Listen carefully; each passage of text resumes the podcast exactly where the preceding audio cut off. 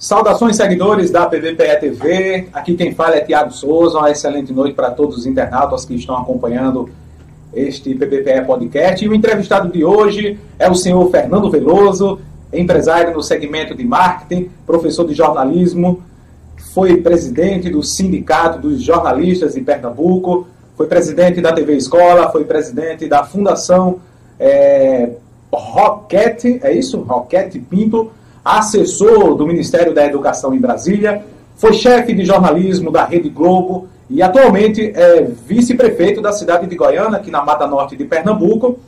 E o mesmo também é pré-candidato a prefeito da cidade de Goiânia nas eleições de 2024. Estamos ao vivo já em multiplataformas, nas redes sociais, YouTube, Facebook e Instagram. No oferecimento da Exótica Diniz para ver o mundo como você sempre quis.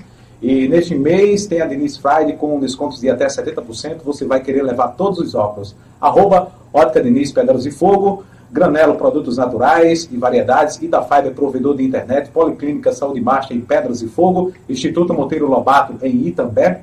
Lojão do Padeiro, tudo para planificação na rodovia PS 75. Silva Lingerie Moda Íntima. Anuncie na PBPE TV. O telefone de contato é 819 9642 8595. O Grupo PVPE é independente, colabore assinando nossas páginas e canal. Acesse o nosso portal www.pbpe.tv, atualização diariamente. Siga também arroba pbpetv, arroba tiagopbpe. É, Fernando Veloso, seja bem-vindo aos estúdios da PBPE TV.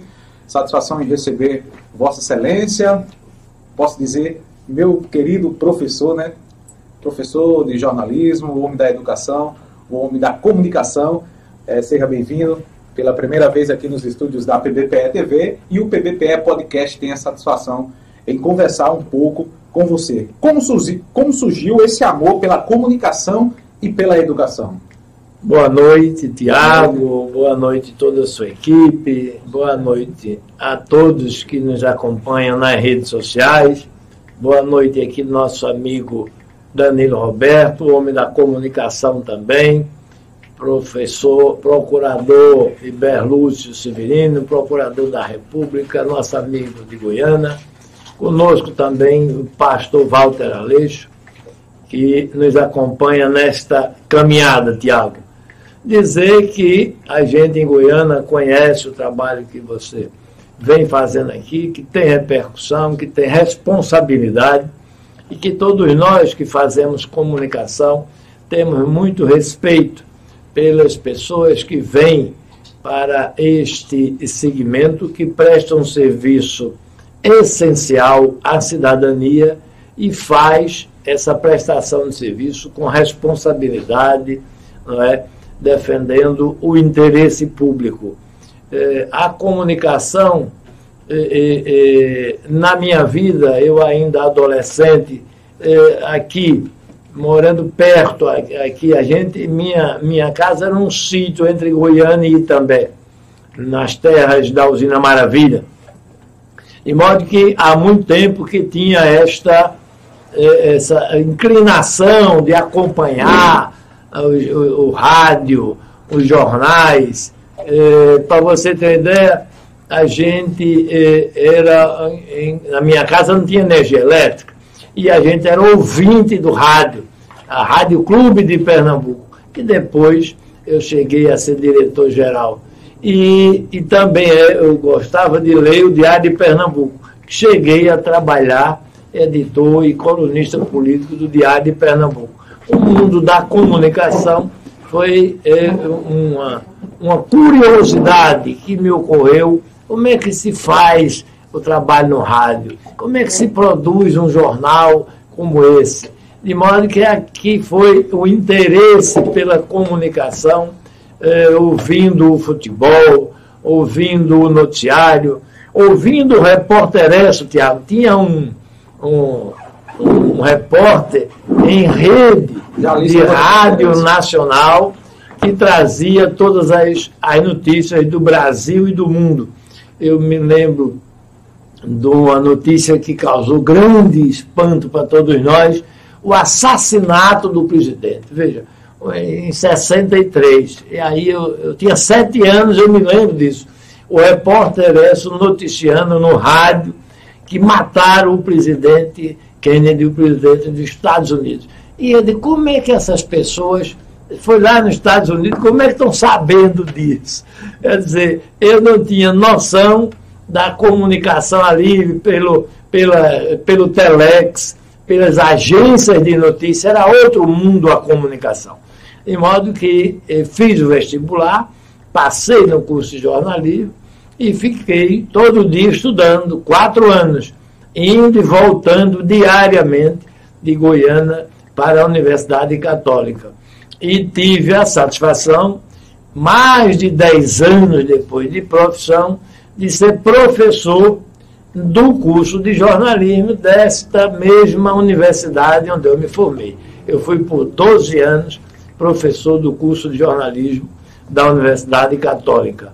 E daí para frente é o que você viu, quer dizer, aí fui eh, TV Globo, Diário de Pernambuco, Jornal do Comércio, eh, movimento sindical, eleito presidente do Sindicato dos Jornalistas, e por aí fui, eh, como se diz, ganhando o mundo, trabalhando em outros estados, enfim, e a comunicação sempre eh, envolvida na minha vida e eu envolvido na comunicação. Tá, atualmente, o senhor está na, na, comunicação apresentando algum programa? Não, não. Atualmente, eu estive até o ano passado, aí eu fui candidato a deputado federal, fui em Goiânia o mais votado, mas aí tinha que sair do rádio, do rádio não podia ficar. E agora, já uma pré-candidatura, vamos dizer assim, uhum. já para a 24 para prefeito.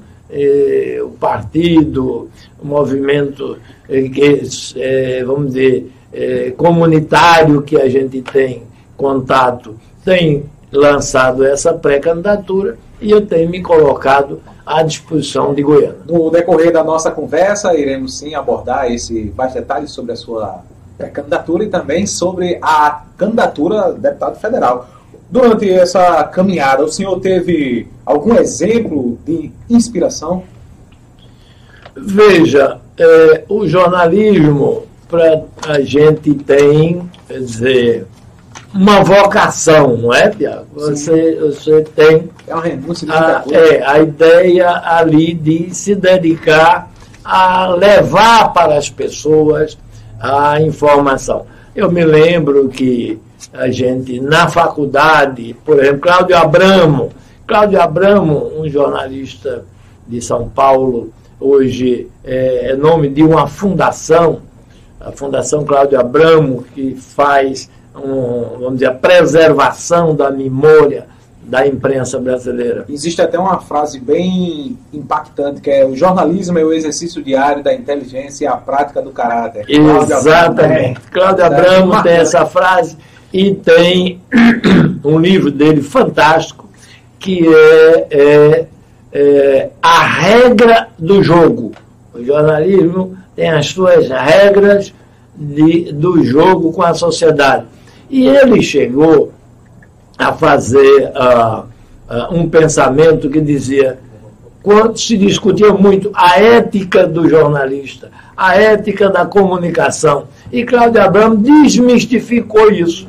Ele dizia, olha, não tem uma ética do jornalista, uma ética do radialista, uma ética da, da, da comunicação.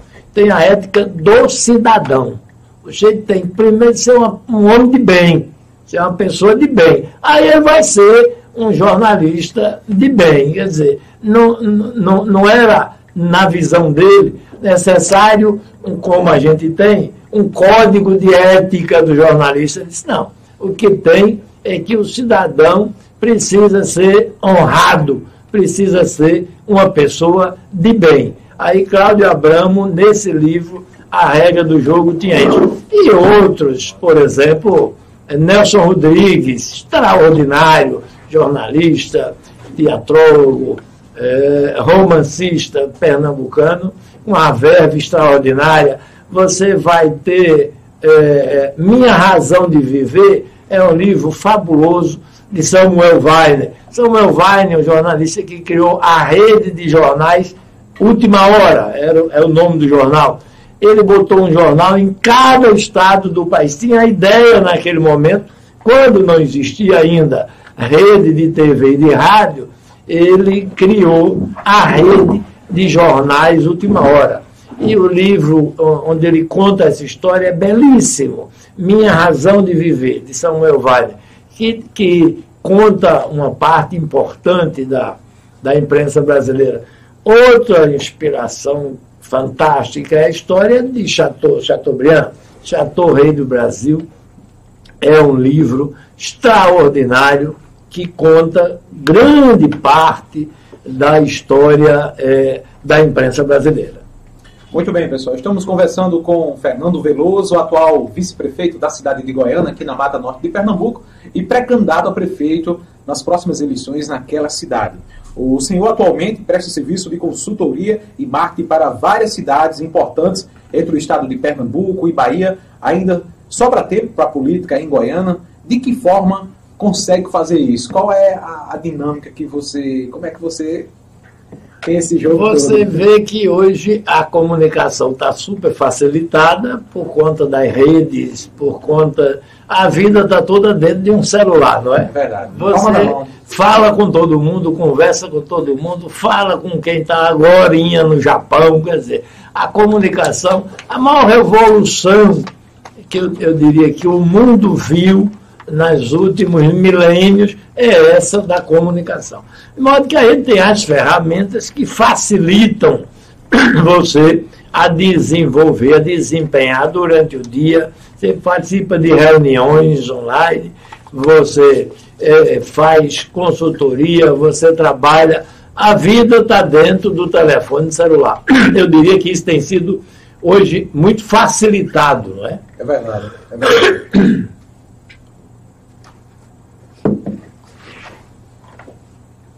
O nosso cinegrafista, é, é, o nosso desenhista, na verdade, já está dando início aí, Everson, ao desenho, o nosso convidado. Está fazendo ali ao vivo, ele que faz mangá, Everson Mangaká. Ah, igual aquele do, do, do, do, do Roda Viva. Do Roda Viva, o Caruso. O Caruso. Aqui ele só não coloca as cores, né? Ele faz um preto e branco ali, ah, mas ótimo. ele faz a, o mangá, né? Tem é... uns desenhistas assim em Montmartre, aquele uhum. bairro cultural lá em Paris, lá no ponto mais alto da cidade, e é curioso que ele, em, em 10 minutos, fica aqui parado na minha frente, ele faz o seu desenho e, e já lhe entrega. É ali. É, é, é, ele também faz como aquele. Como aqueles. Os japoneses. Japoneses, o gibi, né? O, aqueles desenhos. O gibi, eu sei. Ah, o gibi faz também aquele desenho, né, Everson, de, de, como no Jornal do Comércio. Todo dia tem uma charge, né? Uma charge. Ele sabe fazer aquela é. charge é, retratando e, a, a, na imagem tudo que estava acontecendo no Brasil ou na cidade de Goiânia ou na cidade de Goiânia. Everson, Everson. Everson, José faça, Everson. José Everson, faça aí um desenho bem, bem, bem bonito, bem alegre, que eu já vou usar lá na campanha. Olha direitinho aí, José Everson. O nosso estudante de inglês da UFB, agradecer também a, a Bruno Nascimento e pedir desculpas aqui aos nossos acompanhantes, aos nossos amigos que estão presentes, o procurador da Berlúcio, Berlúcio, o professor procurador federal, não é isso? É. Danilo Roberto, comunicador, radialista e também o pastor. Pastor Walter Aleixo. Cumprimentar todos vocês que estão aqui é, na presença aqui, ao vivo, acompanhando aqui este bate, esse bate-papo. Fernando Veloso e Oswaldo Rabelo Filho foram sempre grandes amigos. Isso rendeu a vinda da Faculdade de Medicina para Goiânia. De que forma o senhor conseguiu essa, essa façanha tão importante na educação, na questão do desenvolvimento na área da educação? Eu estava como assessor no Ministério da Educação e naquele momento havia uh, a abertura de um edital para 30 faculdades de medicina no Brasil inteiro, apenas 30. De modo que o ministro, eu convivi com ele muitos anos, Mendonça Filho, ministro, vamos escrever, Goiânia, chegou a Jipe, a, tá, a Hemobras, a cidade hoje é um polo, e trabalhei muito isso para que Goiânia estivesse entre as cidades escolhidas para a Faculdade de Medicina. E assim foi feito. O prefeito era Oswaldinho que era meu amigo e amigo do ministro, não estava no exercício, já muito doente, inclusive eu fui com o ministro visitá-lo em São Paulo, E, e nós conduzimos isso lá em Brasília. Eu convidei o então vice-prefeito, que hoje é prefeito, Eduardo, para ir em Brasília assinar esse protocolo e Goiânia pôde, então, eh, se candidatar. Nós falamos das condições, mostramos que a cidade poderia receber a faculdade de medicina e hoje ela está instalada. Como aprovamos um empreendimento muito importante na área da educação, que é um, um campus da Universidade Federal de Pernambuco, Campus Goiânia. Ele foi aprovado pelo Ministério da Educação, ele foi aprovado pela Universidade Federal. Nós falamos com o prefeito Oswaldinho, a prefeitura desapropriou o terreno, e aí a mudança de governo, e você eh, lembra que o governo Bolsonaro, esse, esse, esses projetos de expansão universitária do Brasil foram paralisados. O Bolsonaro uh, não abriu eh, universidades. Esse projeto está vivo, está autorizado, a universidade recebeu o recurso, o terreno já foi doado, está pronto e a gente precisa retomar essa discussão de eh, abrir em Goiânia o campus da Universidade Federal de Pernambuco. E nós falamos desde aquela época, discutimos isso com a universidade, que sejam cursos, eh, digamos, engenharia de produção, eh, que sejam cursos que tenham, eh, Tiago, a ver com o parque automotivo, que é um dos principais problemas de Goiânia e até da região.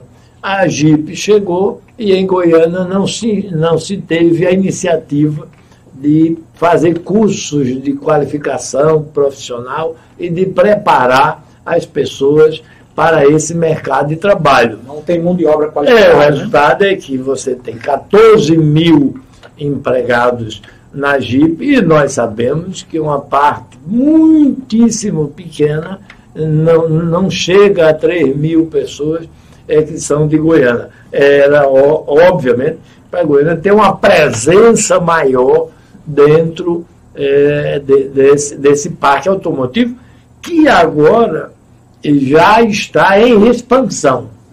É, em Goiânia está sendo desenvolvido, aqui né, na nossa região, o carro elétrico, o carro híbrido é, da, da Jeep Stellantis para o mundo. Esse carro já vai estar vem em produção aqui na fábrica de Goiânia, está sendo testado agora, e agora, em 24, ele começa a ser comercializado. E, e esse, essa expansão, a, a, será criado um novo polo ou está dentro, já acoplado dentro? Está dentro do, desse polo, polo e, e, e, tem uma, uma expansão. vai ter uma área. Tem uma expansão, inclusive já. aprovado pelo governo federal, um recurso do BNDES de 7 bilhões de reais para essa expansão da JIP. Muito bem, importante demais. É, sobre a, questão da, do polo da, da Universidade Federal de Pernambuco, esse, esse processo dura um, quanto tempo, mais ou menos, assim? Uns quatro anos para frente? Veja, o que nós precisamos agora é que o MEC, o Ministério da Educação e a Universidade Federal de Pernambuco retomem o projeto, não é coisa para muitos anos. Se começar agora, no início do ano, esse processo de, de construção, a gente pode ter isso num prazo aí razoável de uns dois anos, três anos, ter isso funcionando. É, Vossa Excelência, o senhor Fernando Veloso, é o atual prefeito da cidade de Goiânia, aqui na Mata Norte de Pernambuco. E por que o prefeito de Goiânia rompeu com o senhor? O que foi que aconteceu exatamente? Veja, eu era pré-candidato a prefeito em 2020, da mesma forma que o, o então vice-prefeito, ocupando o cargo de prefeito, Eduardo. O Oswaldinho, nosso amigo em comum, ao final do, do processo, de chegando nas convenções, eh, fez esse acordo para que eu pudesse ajudar a cidade na educação e ser o vice, já que agora em 24 o Eduardo já não, pode, não poderia mais disputar a eleição por ter sido reeleito. Dentro de todos esses entendimentos, e para trabalhar pela cidade, me dispus a fazer isso. fiquei um, menos de um ano na Secretaria da Educação. Sim, depois o Oswaldinho morreu e esses entendimentos o, o, o, atual prefeito meio que deixou de lado, enfim. E, e eu, na educação, pude iniciar as três creches no padrão FNDE, que estão concluídas, eh, modernização, computador para os professores, tablet para os alunos, iniciei todas essas mudanças estruturais. O cartão merenda para as famílias ter ali a segurança alimentar, poder melhorar a merenda das crianças. Foram várias iniciativas. Primeira feira eh, do livro. Essa feira teve uma repercussão extraordinária. A gente tinha um voucher, tinha um vale que o menino, todo ele, podia ir lá e comprar livros. A, a prefeitura é quem pagava. Da mesma forma, o professor. E essas coisas, quando eu saí, foram todas paralisadas e o prefeito, enfim, é, é, mudou de ideia em relação a essa parceria, de olho na eleição do ano que vem. O que se fala é que é uma pessoa da família dele que ele quer colocar lá candidato e, e já entendendo que eu poderia é, ser candidato e, e, e, ele queria outra coisa para ele. É um direito dele. Isso nunca ele explicou, nem a mim, nem a ninguém. Nem a população. Nem a população. É e, e ele segue aí. Eu espero que termine o mandato, apesar de ter contra o governo dele denúncias pesadíssimas do Tribunal de Contas, investigação. Agora mesmo a gente defendendo a aprovação de um Bolsa Família de Goiânia eh, foi rejeitado e recursos para atender as pessoas não existem, não chega na mas ponta, né? na ponta, mas ao mesmo tempo eles fazem gastos eh, que estão aí sob investigação. Né? Cesta básica, investigação pelo Tribunal de Contas, desvio de 7 milhões e meio, enfim tem recurso aí sob investigação e para as pessoas não tem. O que eu digo é que essa pujança econômica da cidade, através da JIP, precisa melhorar ali a vida das pessoas. Não dá para que a gente tenha a cidade mais rica de Pernambuco e ter 20 mil famílias passando dificuldade. Essa é a tese que eu não estou defendendo de hoje eu estou defendendo desde lá a pré-campanha de prefeito de 2019. Nas eleições passadas, para deputado, o senhor foi o candidato a deputado federal mais votado em Goiânia. Inclusive, venceu o candidato do prefeito. Como é que foi essa vitória aí, eh, deixando o candidato do prefeito na poeira? Como é que foi isso? Veja, a campanha foi uma campanha desigual esses amigos que aqui estão, que nós já referimos, e outros em Goiânia, outras lideranças, é, Nana Rocha, Serginho da Burra, Walter Aleixo, é, Iberlúcio, Ana Almeida, João Paulo, está aqui Danilo Roberto. Nós, um grupo de amigos, fizemos uma campanha, como se diz, de pé descalço. Nós caminhamos pela cidade defendendo essas ideias e enfrentamos a candidatura, vamos dizer, da máquina, tal máquina, tal máquina, tal máquina, mas ficou provado que uh, as pessoas reconhecem que o município tem melhorado, porque tem muito recurso, mas não reconhecem a capacidade de liderança do prefeito e ficou provado que ele não transfere voto. Nós imaginávamos que o candidato dele, só pelo pessoal que ele emprega na prefeitura, já ganharia para nós e o candidato dele perdeu. Então, perdeu o candidato a federal, perdeu o candidato a estadual, perdeu o candidato a governador. De modo que esse recado ele já recebeu, a população já falou nas urnas, nos deu um, um voto de credibilidade e de, vamos dizer assim, e de aceitação para que a gente leve adiante esta mensagem que nós estamos levando há muito tempo. Basicamente é dizer, a grande obra é cuidar das pessoas, vamos cuidar das pessoas e cuidar da cidade. Goiânia pode fazer isso. Então, é preciso que o recurso, que o dinheiro das pessoas vá para as pessoas e não desapareça em meio a licitações sob investigação. É, essa derrota do atual prefeito de Goiânia nas eleições de 2022 mostra que o gestor, o político, ele não lidera o seu grupo, não mostra uma, uma certa fraqueza na questão da liderança. Né? E aí, é, já desanda o governo.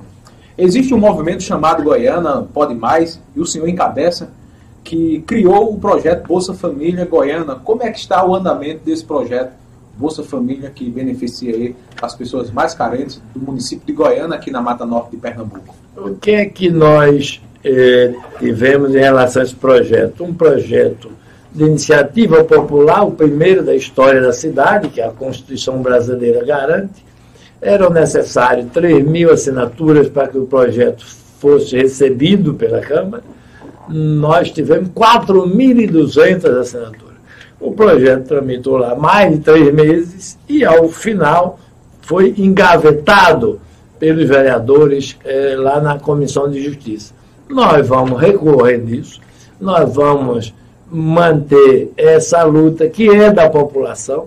Nós vamos levar um, um, o discurso e a prática de que Goiânia tem condição de atender a essas famílias. Já provamos com esse projeto, vamos manter esses dados à disposição da população e acreditamos que a Câmara deve responsavelmente rever essa posição de engavetar um projeto fundamental para as pessoas.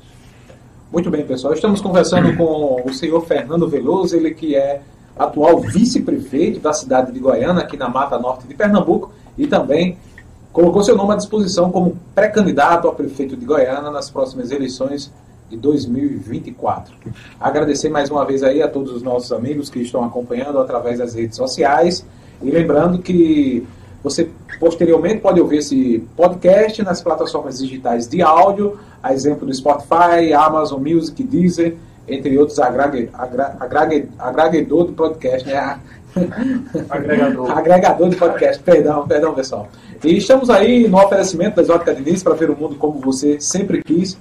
E neste mês de neste mês de novembro tem o Diniz Flag com descontos de até 70%. Você vai querer levar todos os óculos a Robótica Denise Pedras e Fogo, Multiodonto em Pedras e Fogo, um abraço para o Dr. Marcelo Sarinho, Bela Boa Criações em Itambé, Team Idiomas, inglês para todas as idades, Sintram, Sindicato dos Funcionários Públicos de Pedras e Fogo, Juripiranga, Itabaiana e Salgado de São Félix, um abraço para Raimundo Miguel, professor Rosildo e também o nosso amigo Valber, todo o pessoal aí do Sintramos aqui de Pedras e Fogo, comissário Petrocide Souza, em seu nome, mandar um abraço ao delegado Dr. Paulo Martins, Itafab é provedor de internet. Bibito Fazendinha com o projeto está na mesa. Anuncie na PBPE TV. O telefone de contato é o 819 9642 8595. Divulgamos nomes, produtos e marcas. Entre em contato conosco e passamos aí o orçamento. O Grupo PBPE Independente colabora assinando a nossa página e canal. Acesse também aí o nosso portal www.pbpe.tv, atualização diariamente. Não esqueça de seguir arroba Tiago PBPE arroba PBPETV, toda semana, na, nas terças e quartas, e a partir de agora iremos apresentar aí o podcast sempre nas segundas e terças. Na segunda-feira é a Anabel Souza, ela sempre recebe uma convidada é, de mulher para mulher ali com o PBPE Podcast, versão feminina, né? É, e mulher com mulher se entende melhor e dando vez e voz às mulheres também nesse veículo de comunicação.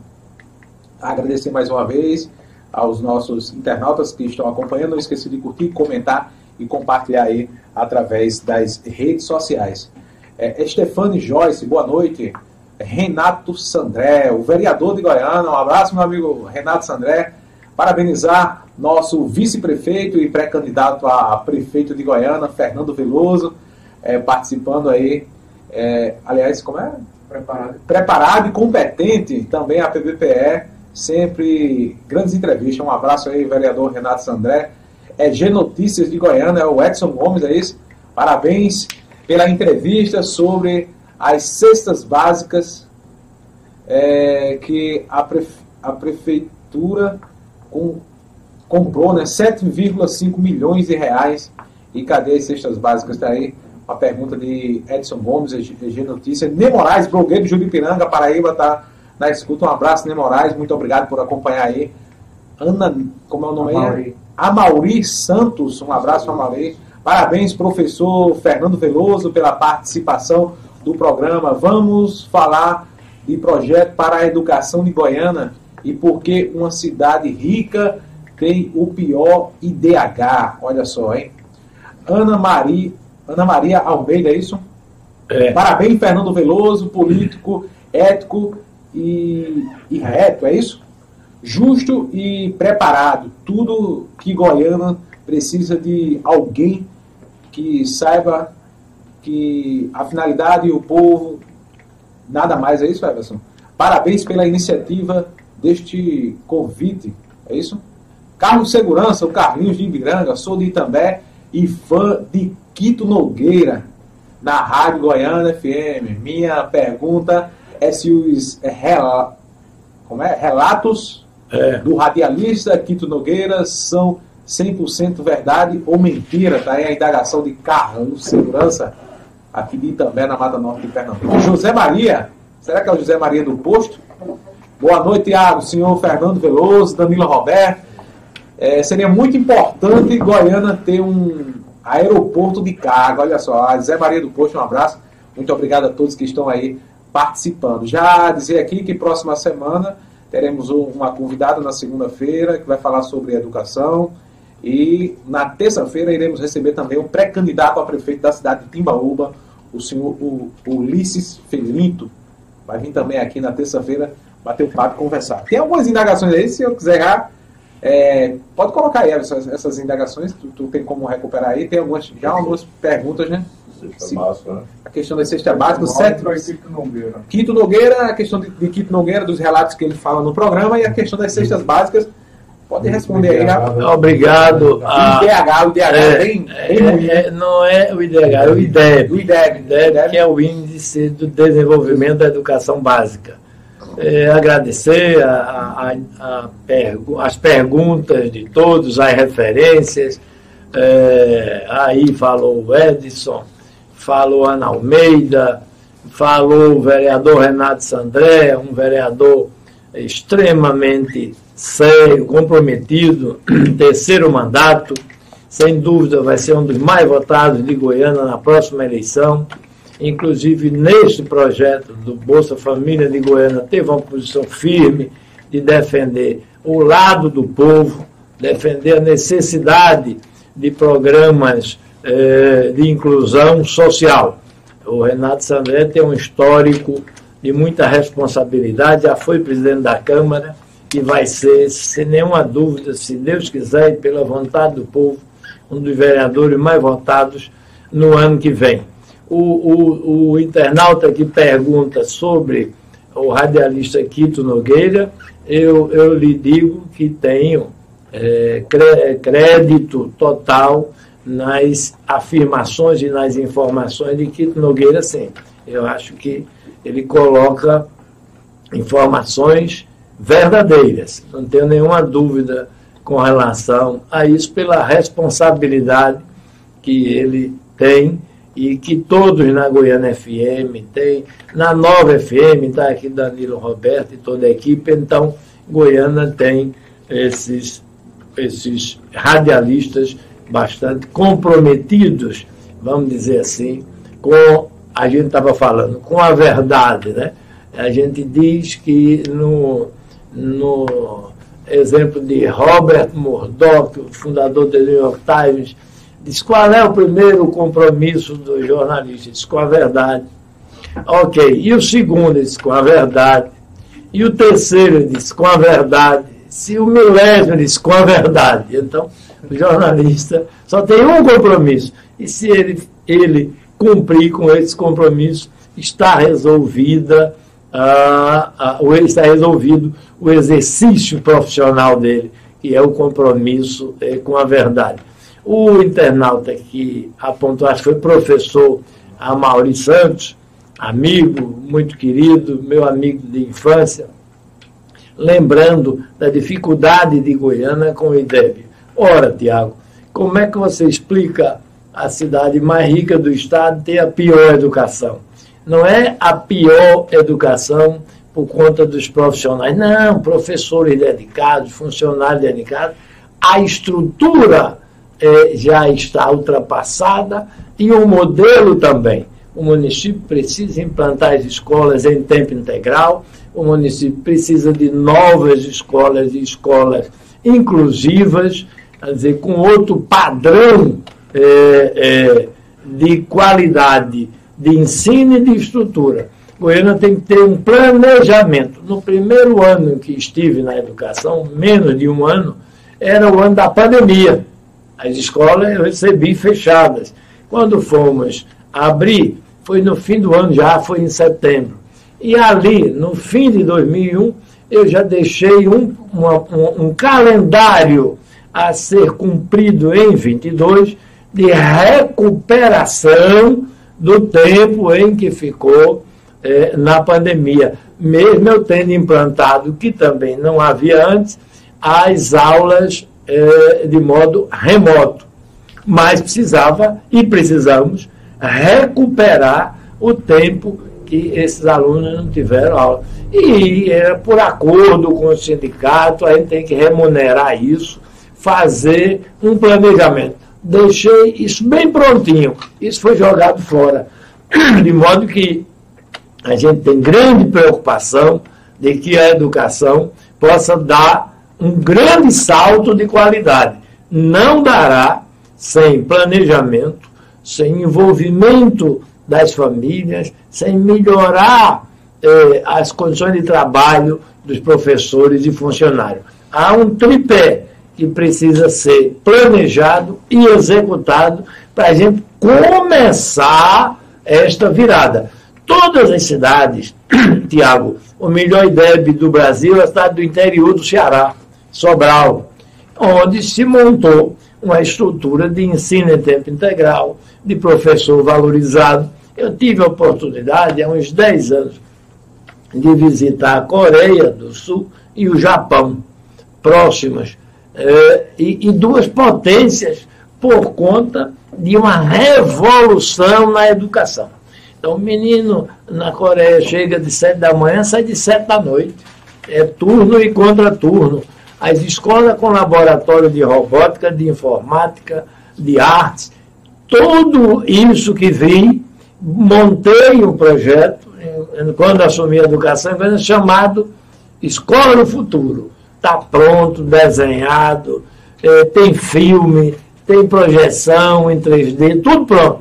Foi aprovado pelo prefeito, pelos vereadores, com grande entusiasmo e engavetado até hoje não saiu do canto. Goiânia tem de refazer a sua rede, repactuar com os, os professores e, e funcionários um novo modelo de educação. Se assim não fizermos, nós não vamos sair dessa coisa incômoda da cidade rica com a pior educação. Muito bem, conversando com Fernando Veloso, atual vice-prefeito da cidade de Goiânia, aqui na Mata Norte de Pernambuco, e pré-candidato a prefeito de Goiânia nas eleições de 2024. Agradecer aí os internautas que estão acompanhando, não esqueça de curtir, comentar e compartilhar a live nas redes sociais. Goiânia, a gente sabe, todo mundo sabe, que é uma das cidades mais ricas do estado de, de Pernambuco.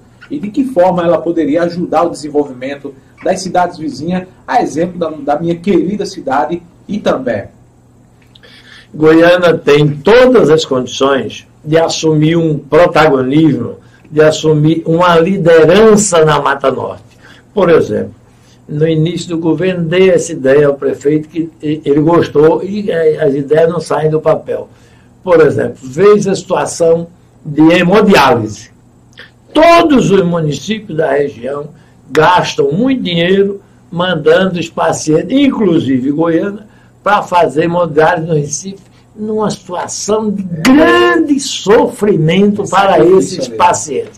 Eles saem três, quatro horas da manhã para voltar de noite. noite. Goiânia, no centro aqui da Mata é, Norte, poderia já ter chamado os municípios. Vamos fazer um consórcio. Goiânia, como município mais rico, entrará com a maior parte. Cada um com um pouquinho. E faremos um centro de hemodiálise em Goiânia que atenda Itambé, Condado, Itaquitinga, Aliança, todo esse entorno. Timbaúba, aqui, é Timbaúba, Pedra de Fogo, todo esse entorno que se atenda nesse centro de hemodiálise. Isso é uma coisa que Goiânia pode fazer. Goiânia pode fazer consórcios em ter hospital, eu, eu defendo a condição do hospital da mulher, em que ter um hospital que possa também fazer esse atendimento regional. Goiânia pode fazer um consórcio com esse município na questão da agricultura familiar. Isso tem, eh, Tiago, não tenho nenhuma dúvida. A agricultura familiar tem mais capacidade na nossa região aqui no futuro de geração de emprego e renda que a JIP. Por quê? O ciclo industrial tem mudanças. O ciclo industrial é, é imprevisível. O que, não, o que não vai parar de aumentar o consumo no mundo inteiro? Alimento. Então, com o fechamento das usinas na nossa região, a agricultura familiar passa a ser, passa a ser o grande projeto de futuro. De futuro imediato. Precisamos apoiar o agricultor com maquinário, com assistência técnica, dotar essa nossa região de solo fértil, de uma agricultura familiar poderosa. E cada vez mais o, nós consumidores estamos procurando mais o, o, o alimento do campo, né? um produto mais natural, sem, sem ser industrializado, agrotóxico, é quer dizer, veja que, que a gente pense que você falou na discussão regional, pense em Goiânia, a cidade polo, fazendo aqui um SEASA, incentivando a agricultura familiar, é, é, é, é, exportando essa produção excedente. É uma geração de riqueza extraordinária. É. Como é que o, o, o Planalto é, Central do Brasil deu certo? Com a soja. Como é que uh, São Paulo, laranja, a própria produção de açúcar. A agricultura, ela tem essa capacidade de não, não, não deixar de ter mercado. Hoje o Brasil é um dos maiores produtores de alimento do mundo. Se você dobrar, Tiago, essa produção de alimento, tem mercado. Ainda e a China sozinho compra isso como, tá, como compra muito é açúcar. um bilhão e meio de habitantes em cada país. A, a, maioria do nosso açúcar aqui, da nossa região, é exportado. Exatamente. É a riqueza. Né? Exatamente. riqueza. É uma riqueza. E a agricultura familiar fosse um, a criação de um SEAS aqui em Goiânia e abranger toda a Mata Norte, também a região litoral sul da Paraíba, acredito que também Tiago, o feirante daqui, de Pedra de Fogo, de também, de Goiânia, o feirante nosso, vai comprar, veja, Goiânia. na Ceasa de Recife hoje. Nessa ideia que estamos a conversar, ele ia, ele ia produzir aqui, iam comprar a gente. A gente não ia comprar lá fora. E eu digo isso como uma coisa absolutamente possível. Isso pode ser feito. Ainda falando sobre agricultura familiar, falando sobre essa questão de fertilizantes, de, de riqueza, é, eu acredito que você já deve ter ouvido falar do fosfato de miriri, que é a matéria-prima que faz o adubo. E a gente sabe que nesta região existe a maior concentração de fosfato de miriri do Brasil, que pega, vai de Santa Rita, Pedras de Fogo, Goiânia, Alhandra, até Acaú, em Pitbull. Caporã e, e, e, esse, e esse fosfato de miriri é, é, pode gerar até 2 mil empregos direto. Imagina. E, e, e, é, tem uma área muito forte em Goiânia também, que é no, no solo, né? É um minério, né? E a maior concentração é entre Goiânia, Caporã, Alhana, até Acaú, nessa região. Possibilidade. Já existe até um leilão, foi arrematado aí. Imagine, um... imagine.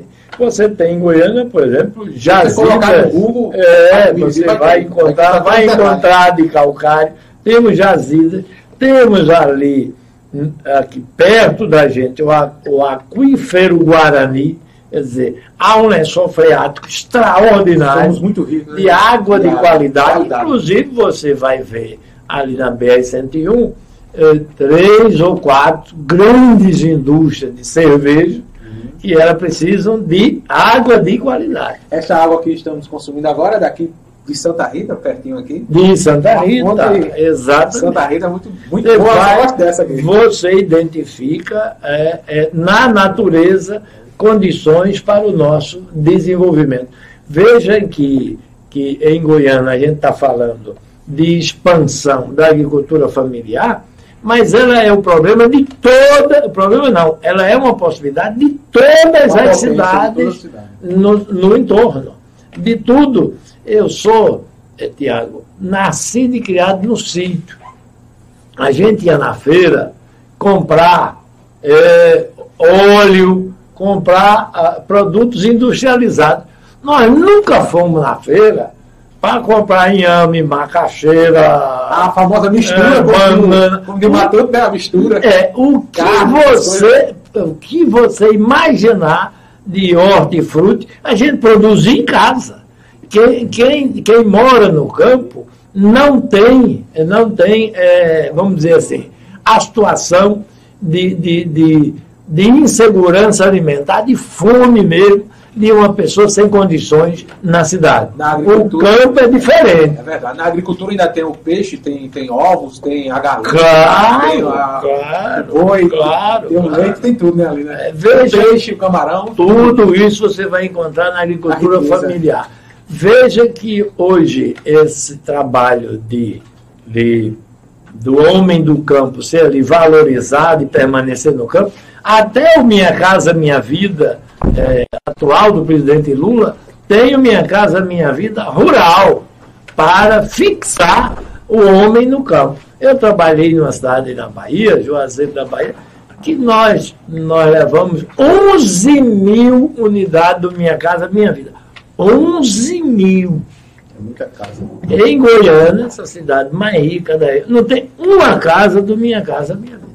Então não se justifica. Então, quando é coisa, quando é, pois bem, quando é coisa para o povo, não tem, não adianta que não vai ter. Quer dizer, você ter aquela riqueza da produção agrícola e os, e o, e o, o, os moradores é, ali desesperados por um dia de, de alugar um trator. Quer dizer, a prefeitura de Goiânia não tem isso, não, pai.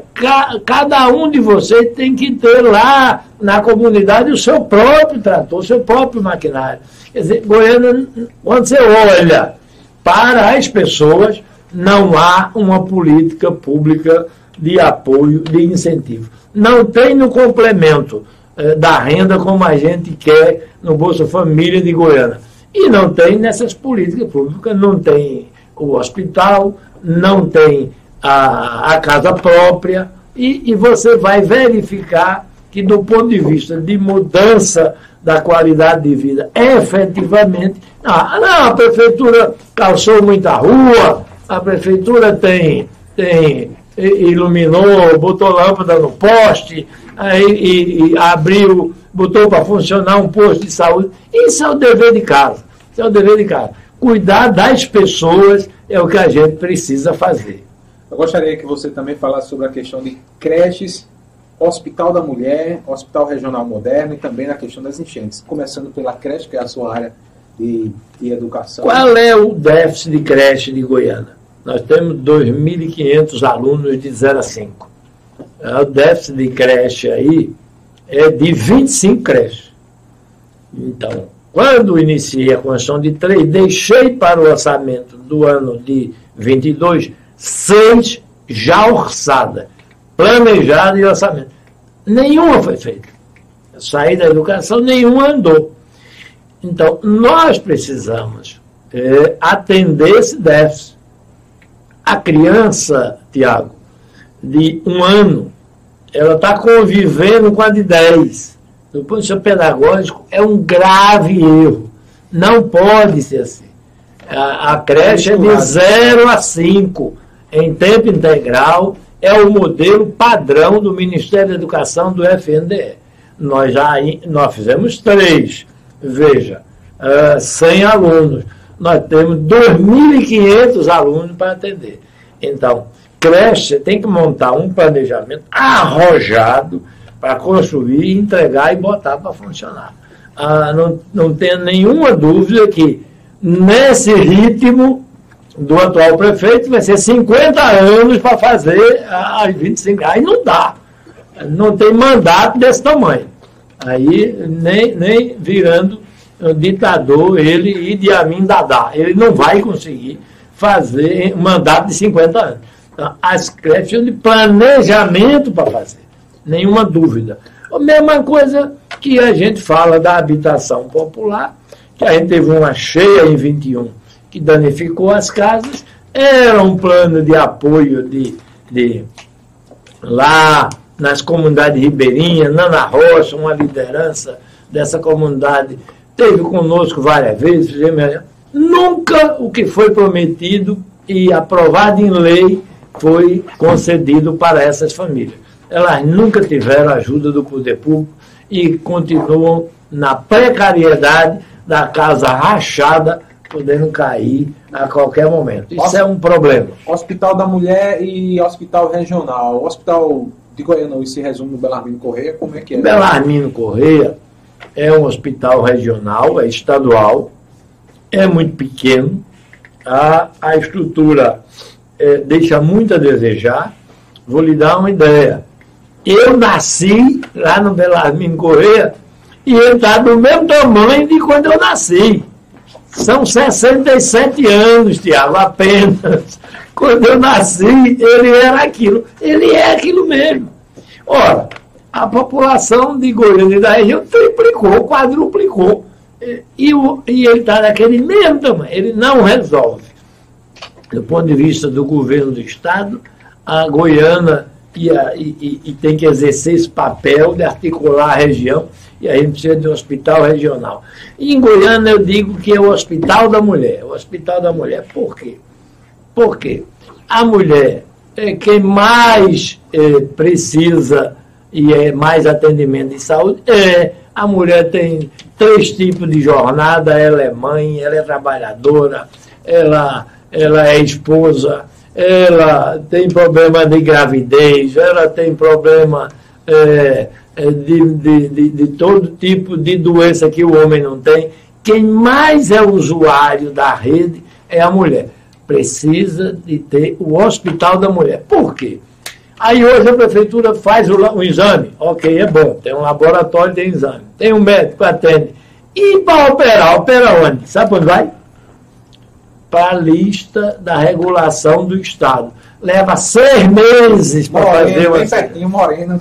É, é imagine. É que só moreno. Então, você vai para uma situação em que, na verdade, o ciclo não fecha. A saúde precisa ser, é, a pessoa precisa do atendimento completo. Então, se eu cheguei lá, fiz um exame, o médico disse, ó, você tem um problema grave aqui que tem que operar. Eu digo, sim, mas vou operar onde? Não tem onde operar. Então, ele me deu só uma notícia e um problema eu tenho que correr atrás para fazer aquela cirurgia.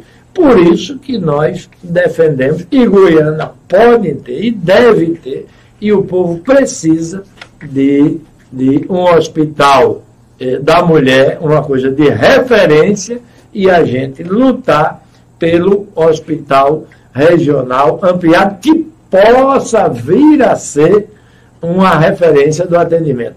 Você imagine que o, o Belarmino Correia não dá para atender nem Goiânia, e é regional.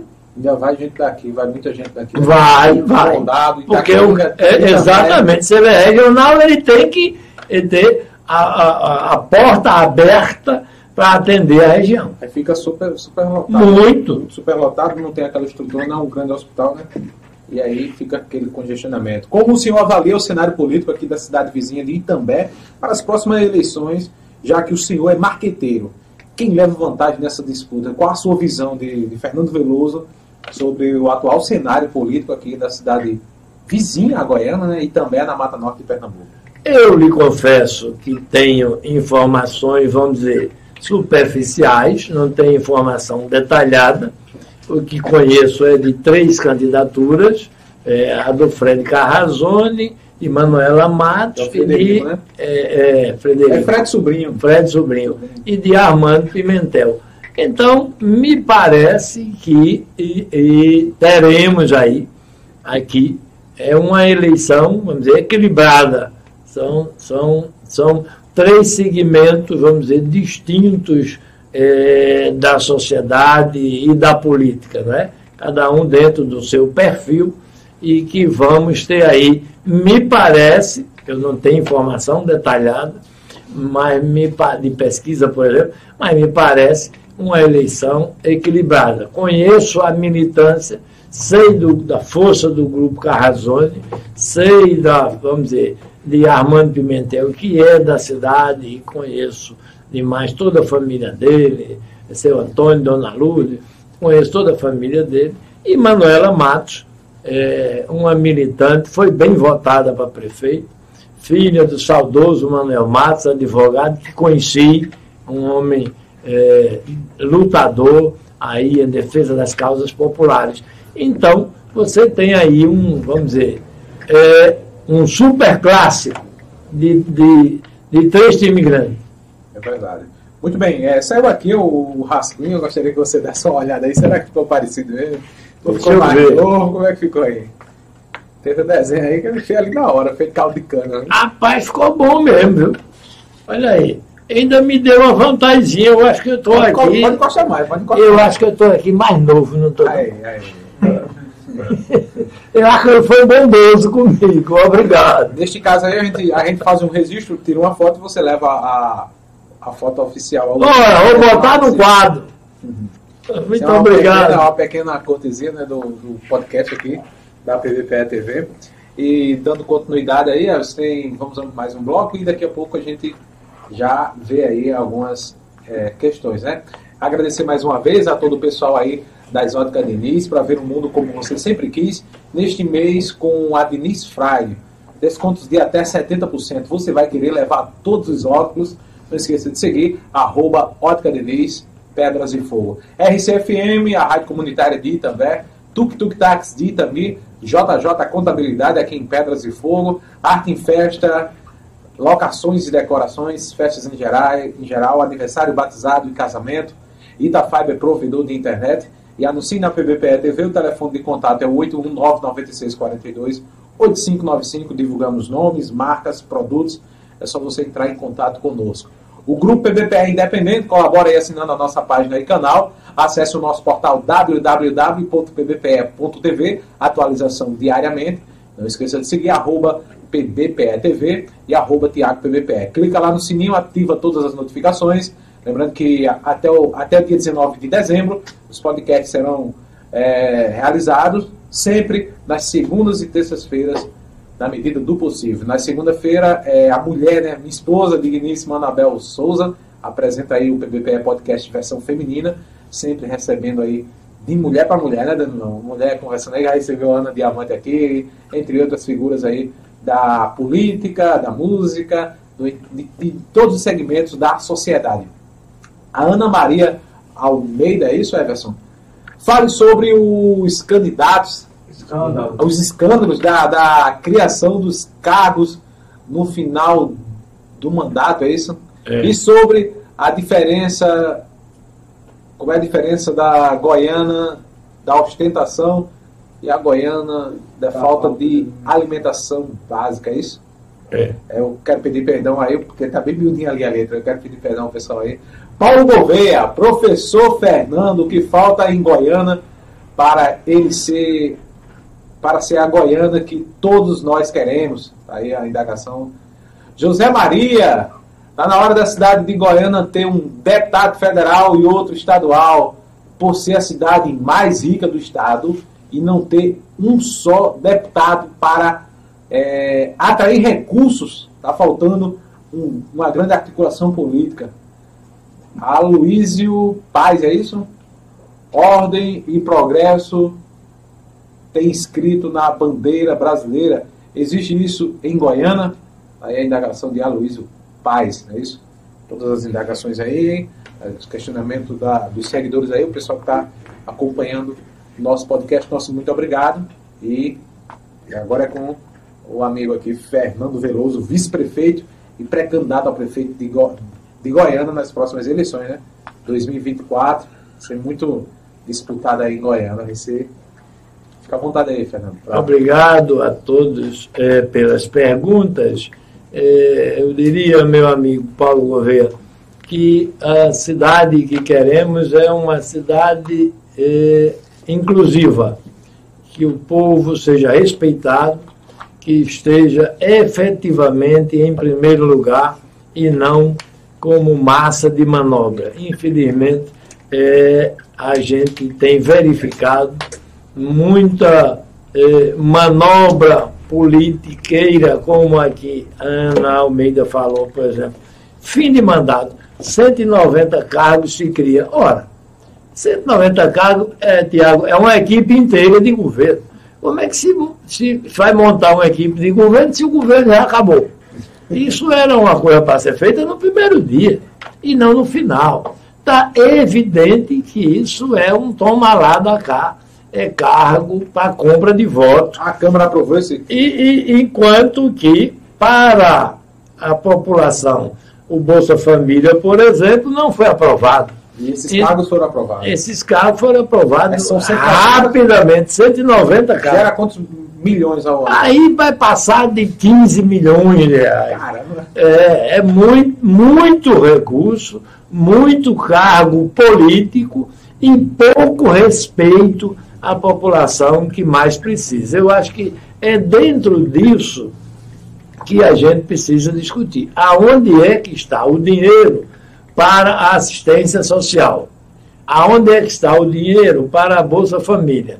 Ora, a gente está vendo dinheiro para criação de cargo político, a gente está vendo dinheiro para eh, compra é, é, é, superfaturada de cesta básica cadê o dinheiro da assistência social? Aí daqui a pouco você vai entender, porque as coisas não caminham é, em favor do povo.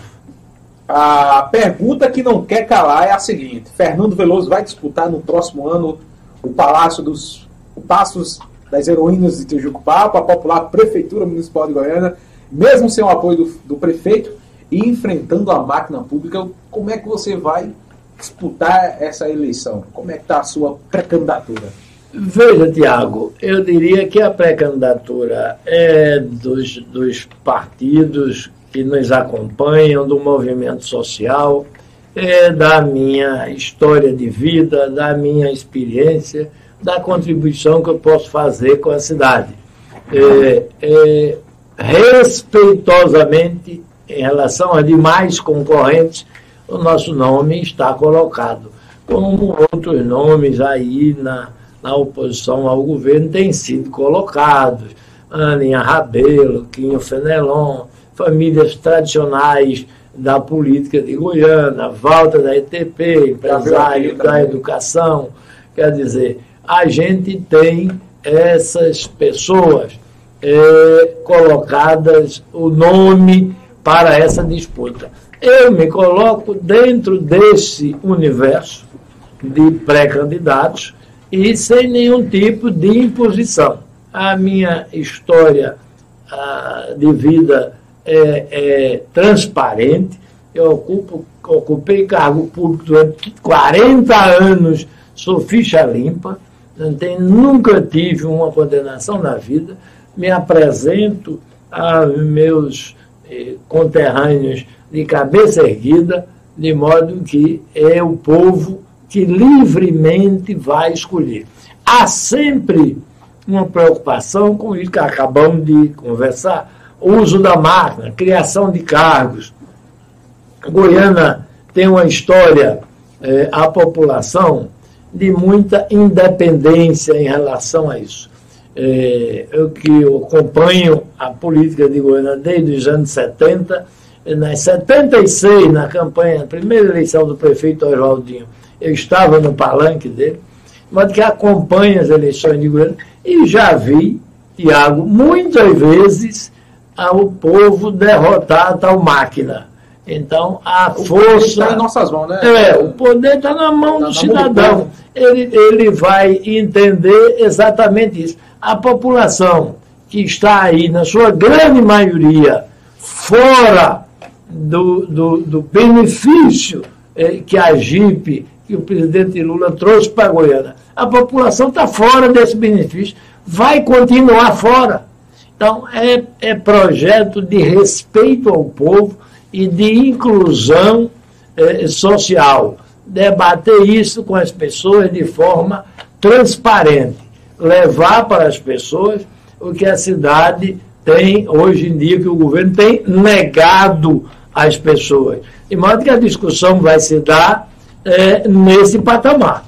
E estamos absolutamente tranquilos, não se trata de projeto pessoal. Se eu tivesse imposição de projeto pessoal, eu não teria ali desistido em 2020 de ser candidato e ter aceitado ser o vice eh, de Eduardo Honório. De modo que gestos eu já pratiquei, estou pronto para praticar.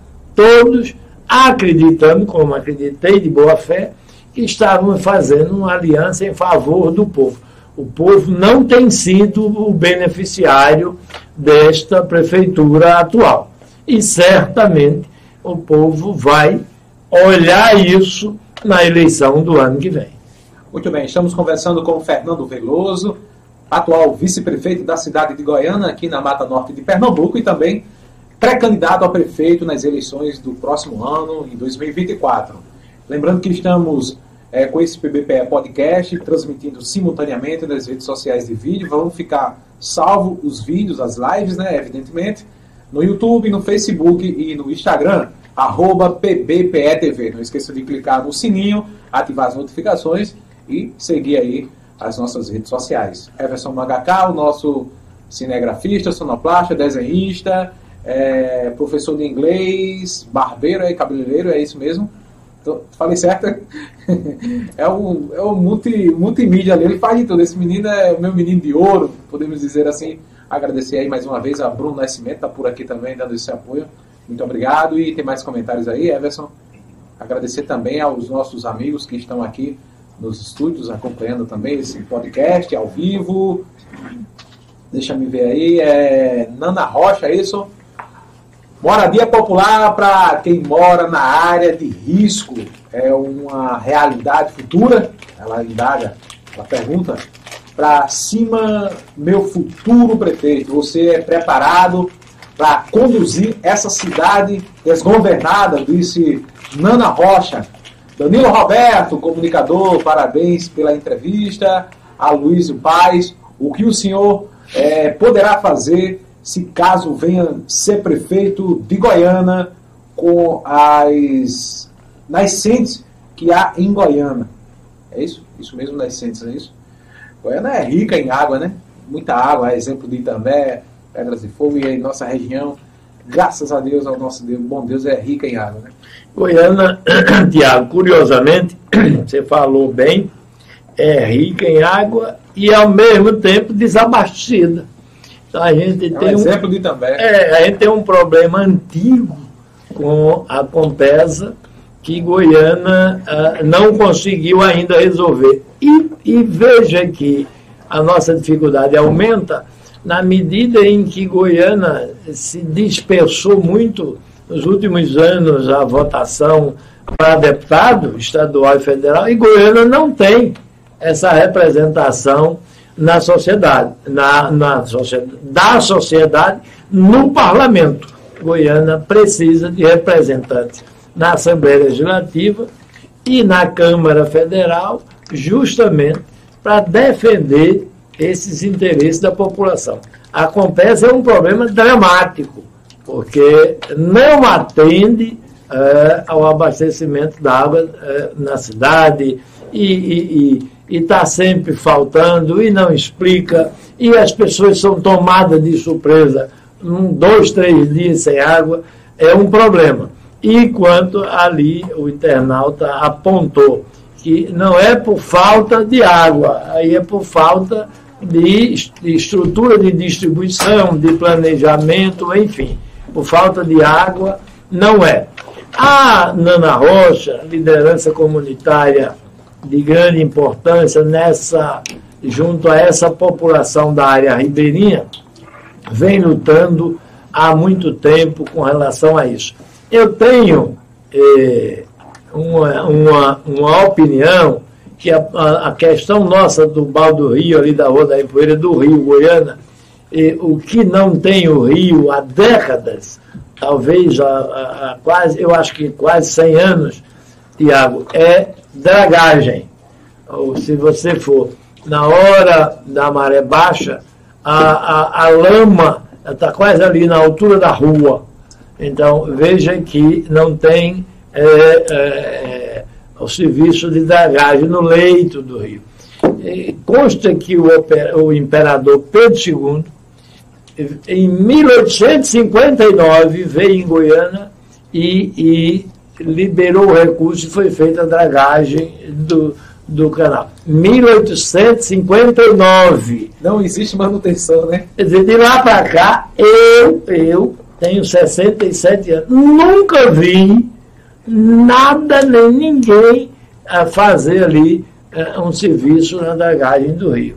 De modo que o que a gente é, começou a ter não é do passado, não é do passado passado, é dos anos recentes, as cheias, por quê? Porque não tem dragagem do rio. Aqui não é um lugar muito bonito, não tinha enchente, a cidade era ali, Goiânia era um grande porto que recebia os navios da Europa, ali eles deixavam produtos e voltavam com açúcar. A área rica da cidade era daquela área na beira do rio. O comércio todo era ali. Grandes empresas ali. Então, o rio não deixou de ter quando o porto fechou, e aí foi por conta de abrir um grande porto no Recife, navios muito, ficaram muito grandes, porto em mar aberto, enfim. O movimento do porto de Goiânia foi interrompido. Hoje temos os, os pescadores. E também se deixou de fazer, o poder público, a dragagem e a limpeza do canal. Por isso que a gente veio a ter esse sofrimento da população.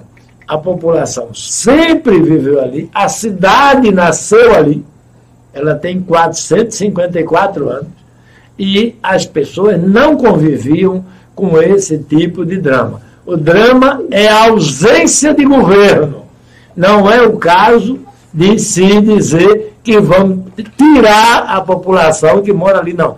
Vamos dar as condições para que eles permaneçam no lugar que, que secularmente ali existe e que eles habitam. É, estamos falando sobre a questão de infraestrutura da cidade de Goiânia, na Mata Norte de Pernambuco, conversando com o excelentíssimo vice-prefeito de Goiânia, atual vice-prefeito, pré-candidato a prefeito de Goiânia nas próximas eleições de 2024.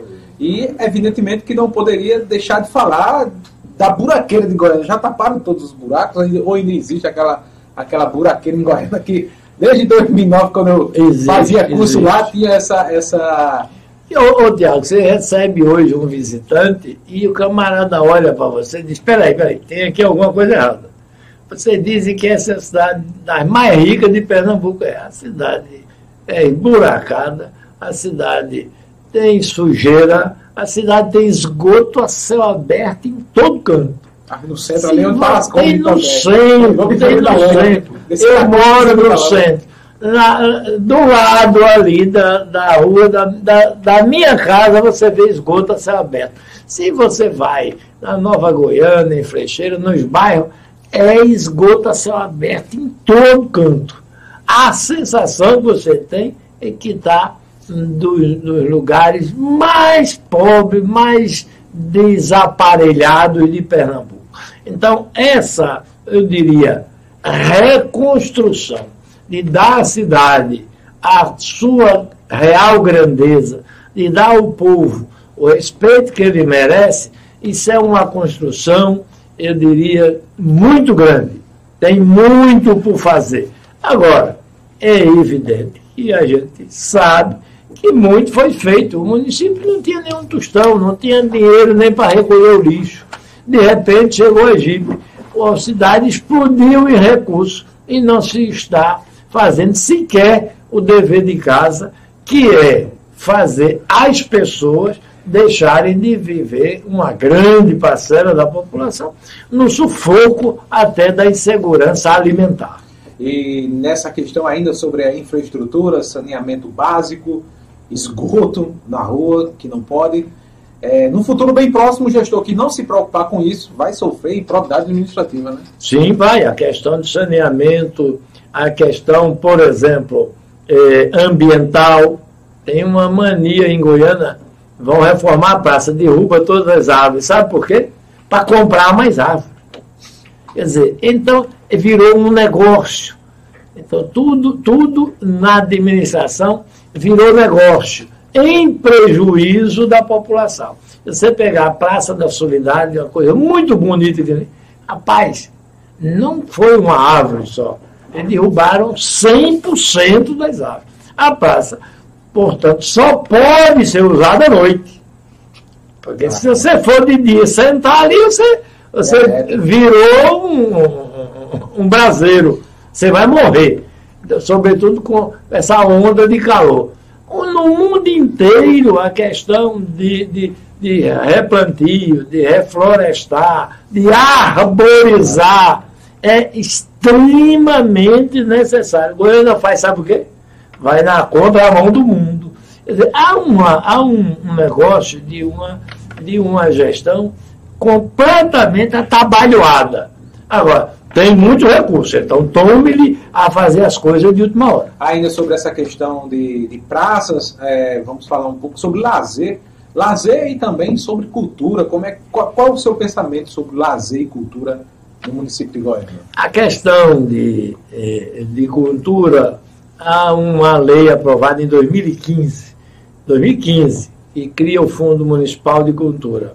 Já fizemos audiências públicas, mobilizamos as pessoas, doutor Iberluz tem um envolvimento muito grande nisso, Serginho da Boa, tantos outros amigos participam desse movimento para que a lei criada em 2015 vire realidade. Não virou ainda.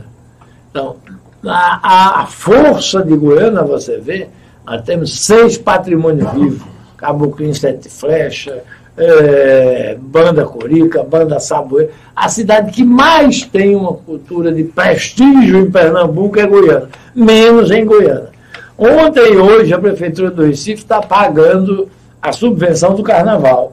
Nós apelamos para que Goiânia faça isso. As agremiações de Goiânia que desfilam em Recife estão recebendo hoje do Recife. De Goiânia, não.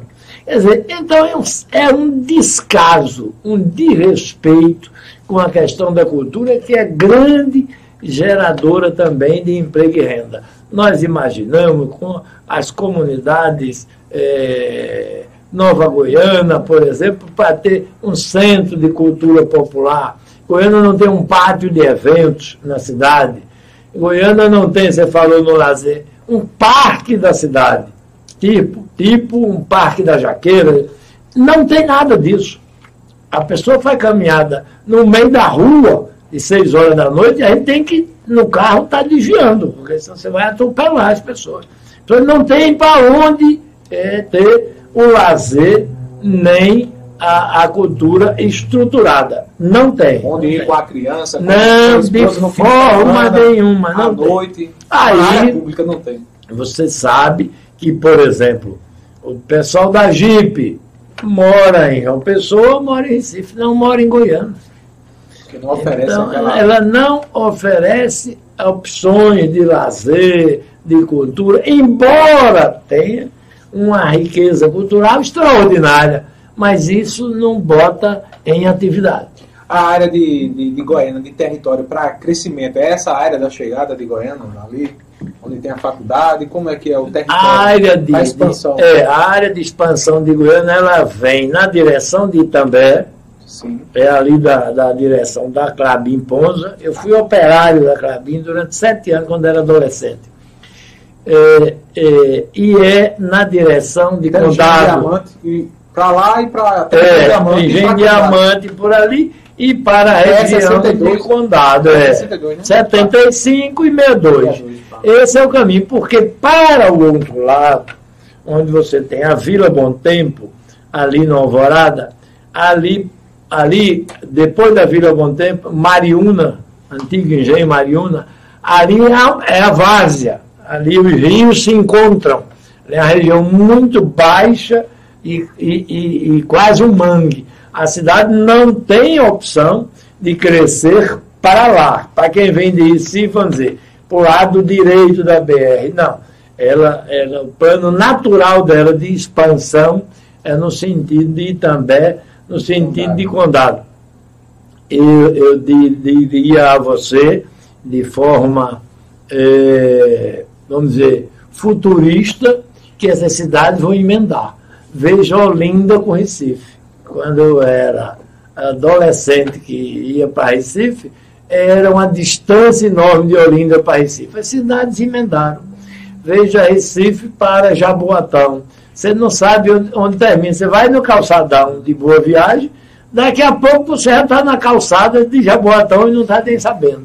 Então, é Recife. Com Olinda aqui, Jaboatão aqui, virou uma cidade só. Goiânia, pela proximidade e pela natural expansão dela e dessas cidades, Goiânia e também Condado, elas serão um núcleo eh, eh, eh, populacional que vai se integrar futuramente.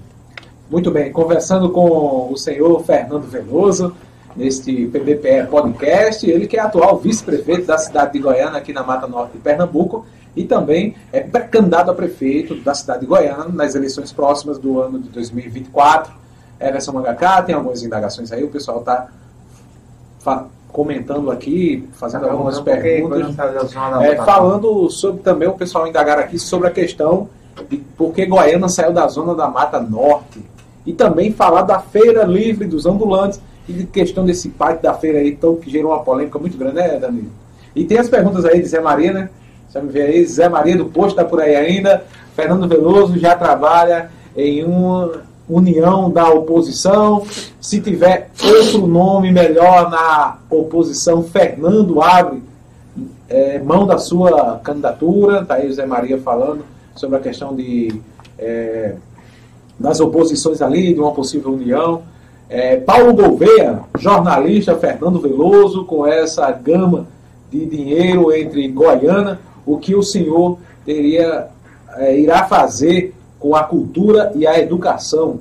Ana Maria Almeida, é, deixa eu ver aqui, questão de mobilidade urbana, uma questão importante também, como resolver o que já era ruim se gastou com guardas sem experiências para piorar e, a, e o cuidado da acessibilidade para pessoas com deficiência, como resolver. É, Harrison Ander, Ander, é isso, Harrison? É, Goiânia, cidade que tem é, tudo para decolar, mas infelizmente está parada no tempo. Está aí a, também Nana Rocha.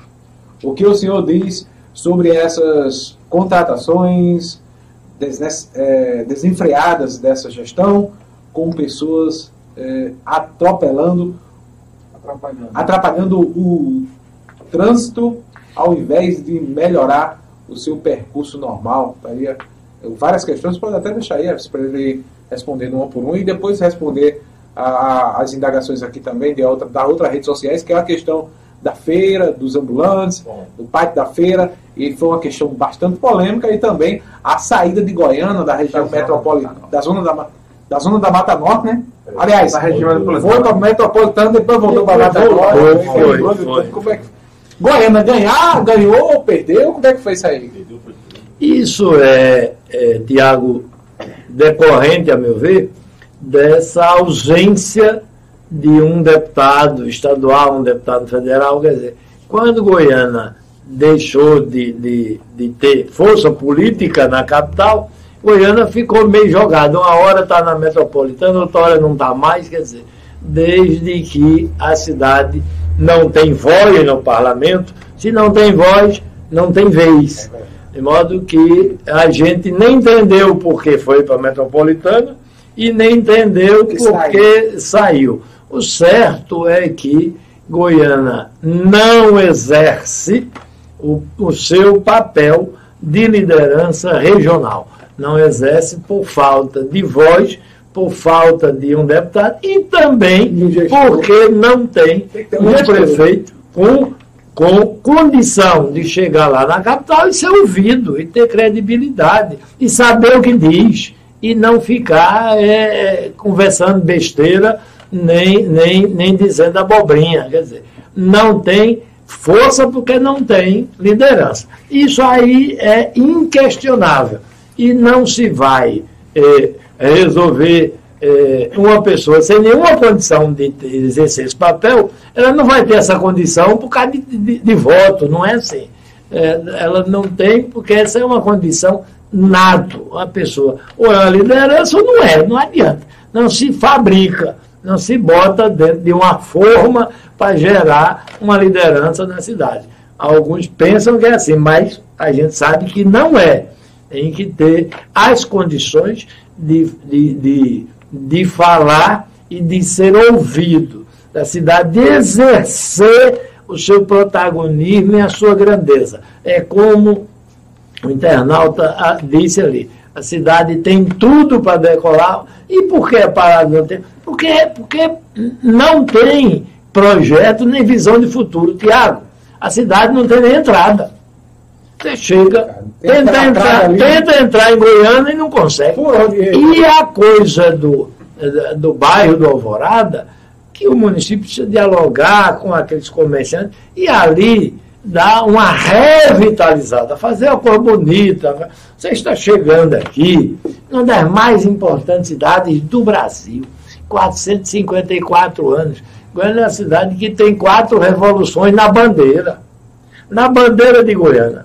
Tem quatro datas revolucionárias. 1646, as mulheres em Terrico Papo derrotaram os holandeses. 1817, a Revolução Pernambucana, Goiânia teve papel preponderante. 1821 é a Revolução de Goiânia que provocou a Convenção de Bibiribe. 1848 é a Revolução Praeira que um deputado de Goiânia, Noni Machado, liderou uma tropa e foi assassinado na Igreja da Solidade no Recife. Quatro datas de revolução, de revoluções na bandeira.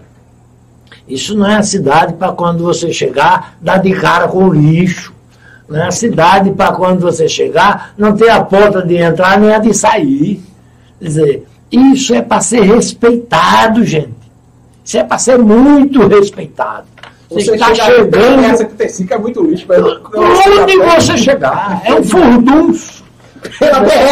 Aí piorou tudo. Quer dizer, nós, você está entrando em Goiânia, a terra revolucionária, grandiosa, culturalmente, historicamente. Quer dizer, a, a cidade, a, a coisa, eu acho que está pior quando eu era menino.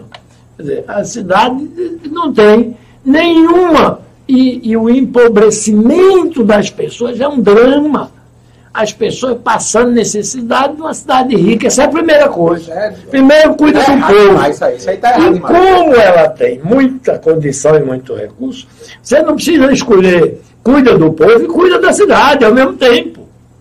Agora, isso é com planejamento, com organização. O acesso à cidade, é, Oswaldo Vieira, um engenheiro extraordinário, respeitado em Pernambuco, que foi secretário de Oswaldinho, quase todos os governos, eu o trouxe no início do governo, veio para o prefeito, olha, este é o, o, o engenheiro que pode, com a equipe dele, fazer um projeto para a entrada da cidade. O prefeito aprovou. O engenheiro fez um projeto lindíssimo, está engavetado. Igual a escola em tempo integral que eu preparei e entreguei engavetado. De modo que, Tiago, este governo já foi. Não vai acontecer mais nada a não ser usar os cargos para tentar comprar votos. Não, governo, não, velho. Não, tem medo de. Para tentar comprar votos, vai tentar, mas vai descobrir que o povo não é mercadoria e não se vende. É porque o povo vai, tá inteligente. É, vai tentar. Obrigado, tá não há mais o que fazer. O negócio da feira, de, há um parque, no, de, um pátio sendo feito, onde era o Grêmio Ponza, um projeto que o prefeito Oswaldinho licitou e deixou pronto por 7 milhões. Esse prefeito está fazendo por 27. O mesmo mais, projeto. Botou mais 20 para engordar o negócio. Botou mais 20, não é engordar, né? é super engordar. Virou um negócio, virou um negócio obeso. Virou um negócio obeso. Quer dizer, e, e não dialogou nem com o feirante, nem com os comerciantes.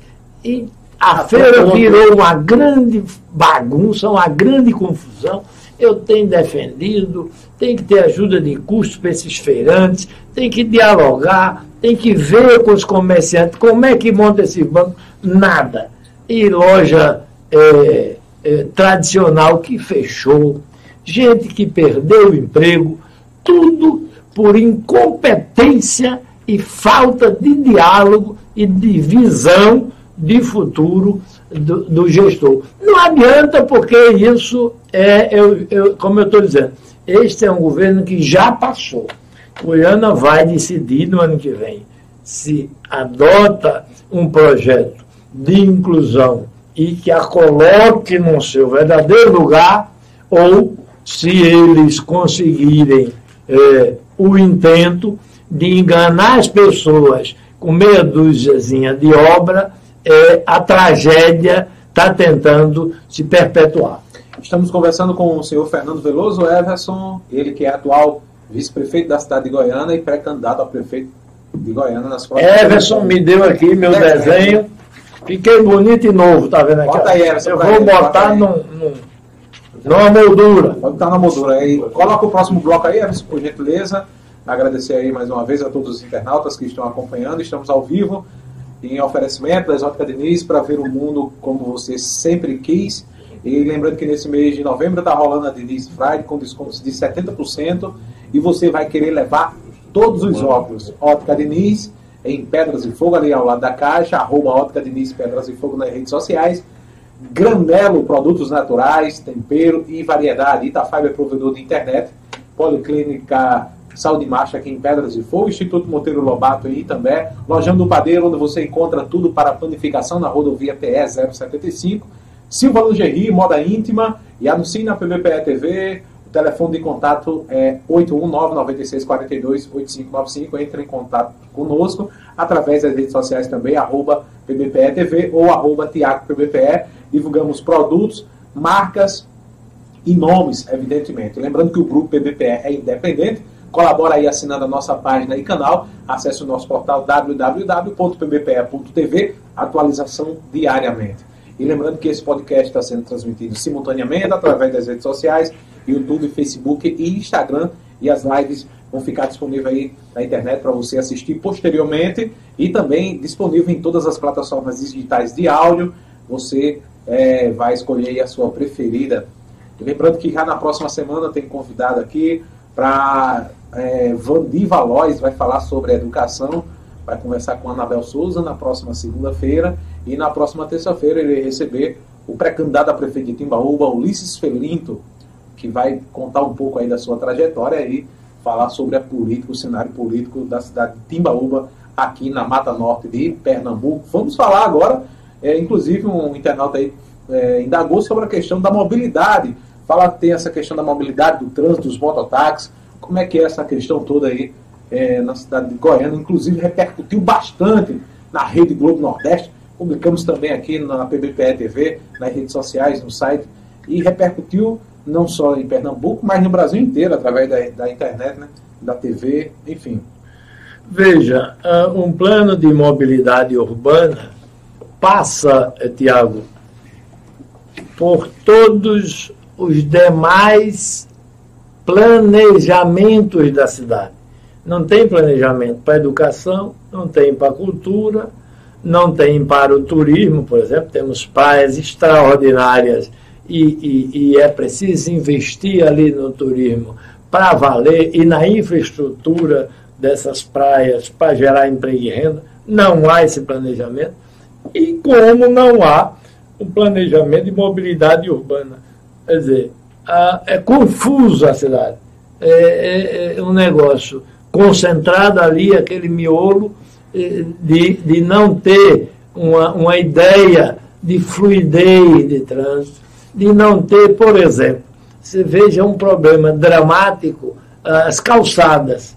Para pessoas idosas, né, para as pessoas é, com, com deficiência, é um problema terrível, porque não, nunca houve, não, não digo nem, não é um problema de hoje, vem se arrastando e não se tem um planejamento para corrigir. Isso precisa corrigir. As pessoas, eu me lembro que o prefeito Oswaldinho já, já tentava fazer isso na, no Machado, chamada Rua da Baixinha.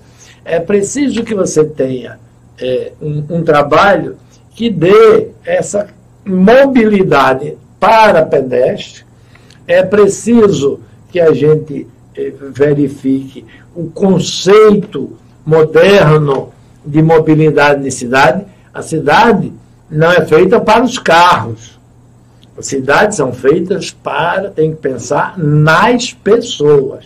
Tem que ver é, é, mais rua de pedestre, tem que ter mais é, elevados de quebra-mola, como, como faixa calçadão, elevada, faixa, faixa elevada. No mundo inteiro, as cidades caminham para dar mais eh, espaço para as pessoas e para os pedestres e organizar no entorno do centro a questão eh, dos carros. Toda, você vai em Ouro Preto, cidade mineira, cidade histórica, o centro de Ouro Preto não entra carro. Você vai em Praga, na República Tcheca, na Europa, cidade belíssima. O centro histórico não entra carro. Então, você vai em cima, no Pelourinho, em Salvador. Não passa carro. Então, tem que organizar, tem que ter o carro chegar a um ponto do morador ou do turista, mas que as pessoas tenham é, a prioridade é, para o seu deslocamento em, em condições de rua e de calçada, que a pessoa não fique feita em Goiânia no risco de quebrar a perna toda hora, que o que tem é buraco e calçada irregular. É complicado demais, né? Essa questão. Ainda tem mais indagação aí, Everson? Teve algumas. Vê se ficou mais alguma aí de, de alguém. Zé Maria. Falou mais o que aí? Tem alguma questão ainda?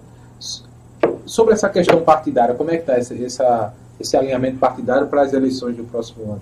Ainda tem algumas indagações aí? De, tem na, na... Mobilidade foi o que eu falei. Já falou sobre a mobilidade, né? Tem não, né? Sim, sobre essa questão partidária, como é que tá e como é que. Eu acho que falo, tem a questão ali de um nome, né? Se surgir um nome aí.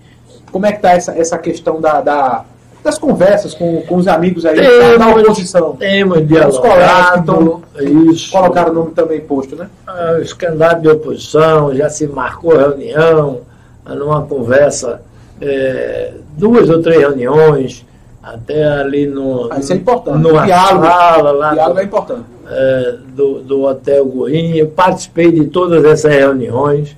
Tenho absoluta disposição para esse diálogo e predisposição. É, digo de novo, não há nenhuma imposição de nome, não é assim, não é? Que a, a política se faz. Política é a arte do possível, a de dialogar e a de construir. Eu me coloco nessa perspectiva. O que tenho dito e disse nas reuniões com os demais de oposição é que a gente precisa discutir o que é melhor para o povo e para a cidade. As ideias e os projetos. Na sequência, quem está em melhor condição de levar esse projeto adiante. O projeto não pode ser pessoal. Eu não quero fazer que nem a música de Raul Seixas. Mamãe, não quero ser prefeito, vai ver que eu seja eleito, vão mandar me assassinar. Não é assim. Não é querer ser prefeito. É colocar, Tiago, é, uma discussão. Eu digo que, em primeiro lugar, a inclusão social, a cidade para o povo.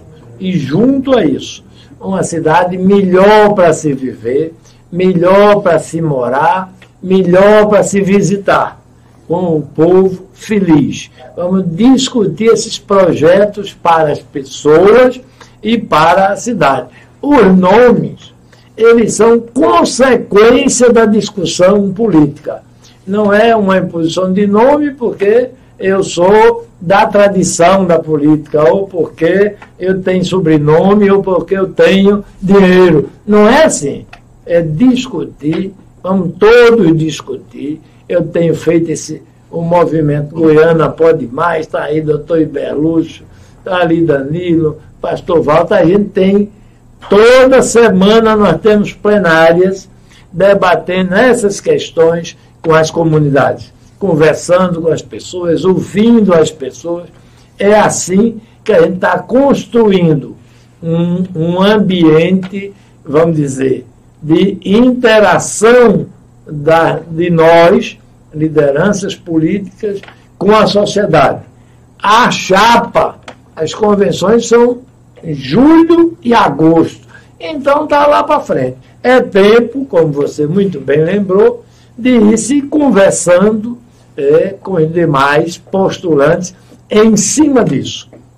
A gente precisa que aqui você fez é, uma conversa muito boa, vendo todas as áreas, as carências de uma pobre cidade rica. pobre cidade rica, isso é bem impactante isso aí. É, Fernando Veloso, vice-prefeito da cidade de Goiânia, pré-candidato a prefeito da cidade de Goiânia nas próximas eleições de 2024. Eu agradeço você ter aceitado o nosso convite para conversar, falar um pouco da sua trajetória, falar um pouco da política de Goiânia, do cenário atual de Goiânia, e falar aí sobre a sua pré-candidatura. A gente fica muito feliz aqui da PVPE TV e do PVPE Podcast. Estamos sempre à disposição aí. E eu gostaria que você ficasse à vontade para as considerações finais, explanar mais algum ponto aí que não foi abordado, você fica à vontade aí para falar de qualquer assunto aí nesta parte final. A sexta, ainda tem questão da cesta básica ainda? Tem não. Eu não? quero, eu quero lhe agradecer. A cesta básica. Foi. Eu quero lhe agradecer. Cesta básica é cara, É caríssima. 7 milhões e meio. Cesta básica é mais cara do Brasil. É, eu quero lhe agradecer. Eu quero lhe agradecer, Tiago. É, inclusive, já que você falou, o Tribunal de Contas disse, não fui eu, que a cesta foi comprada a 170 reais e, e o preço não, não seria 100 reais. Então está dito no auditoria do Tribunal de Contas, não sou eu que estou dizendo. Eu quero lhe agradecer enormemente por esse convite, a você, Bruno, Everson, toda a sua equipe, dizer, e todos os seus, os seus telespectadores, telespectadores internautas, internautas Agradecer aqui a presença do pastor Walter Aleixo, de Danilo Roberto, é, comunicador de respeito na nossa região, o doutor Iberlúcio Severino, um procurador federal integrado nas lutas sociais de Goiânia, de modo que, para nós, foi uma grande satisfação. Eu quero me colocar à sua inteira disposição, eh, lhe parabenizar pela sua condução e pelo nível obrigado, da obrigado. discussão e do debate, está mais do que comprovado aqui a sua responsabilidade obrigado. e o seu compromisso em esclarecer, em, o compromisso com a verdade, como a gente disse lá no início. É o compromisso único, primeiro, de todo comunicador. Muito obrigado a todos que nos, nos assistem, que Deus proteja a todos nós. Sempre que convidado, me sentirei honrado e aqui estarei. Muito obrigado. obrigado por ter vindo e até o nosso mais novo encontro. É isso aí, Se pessoal.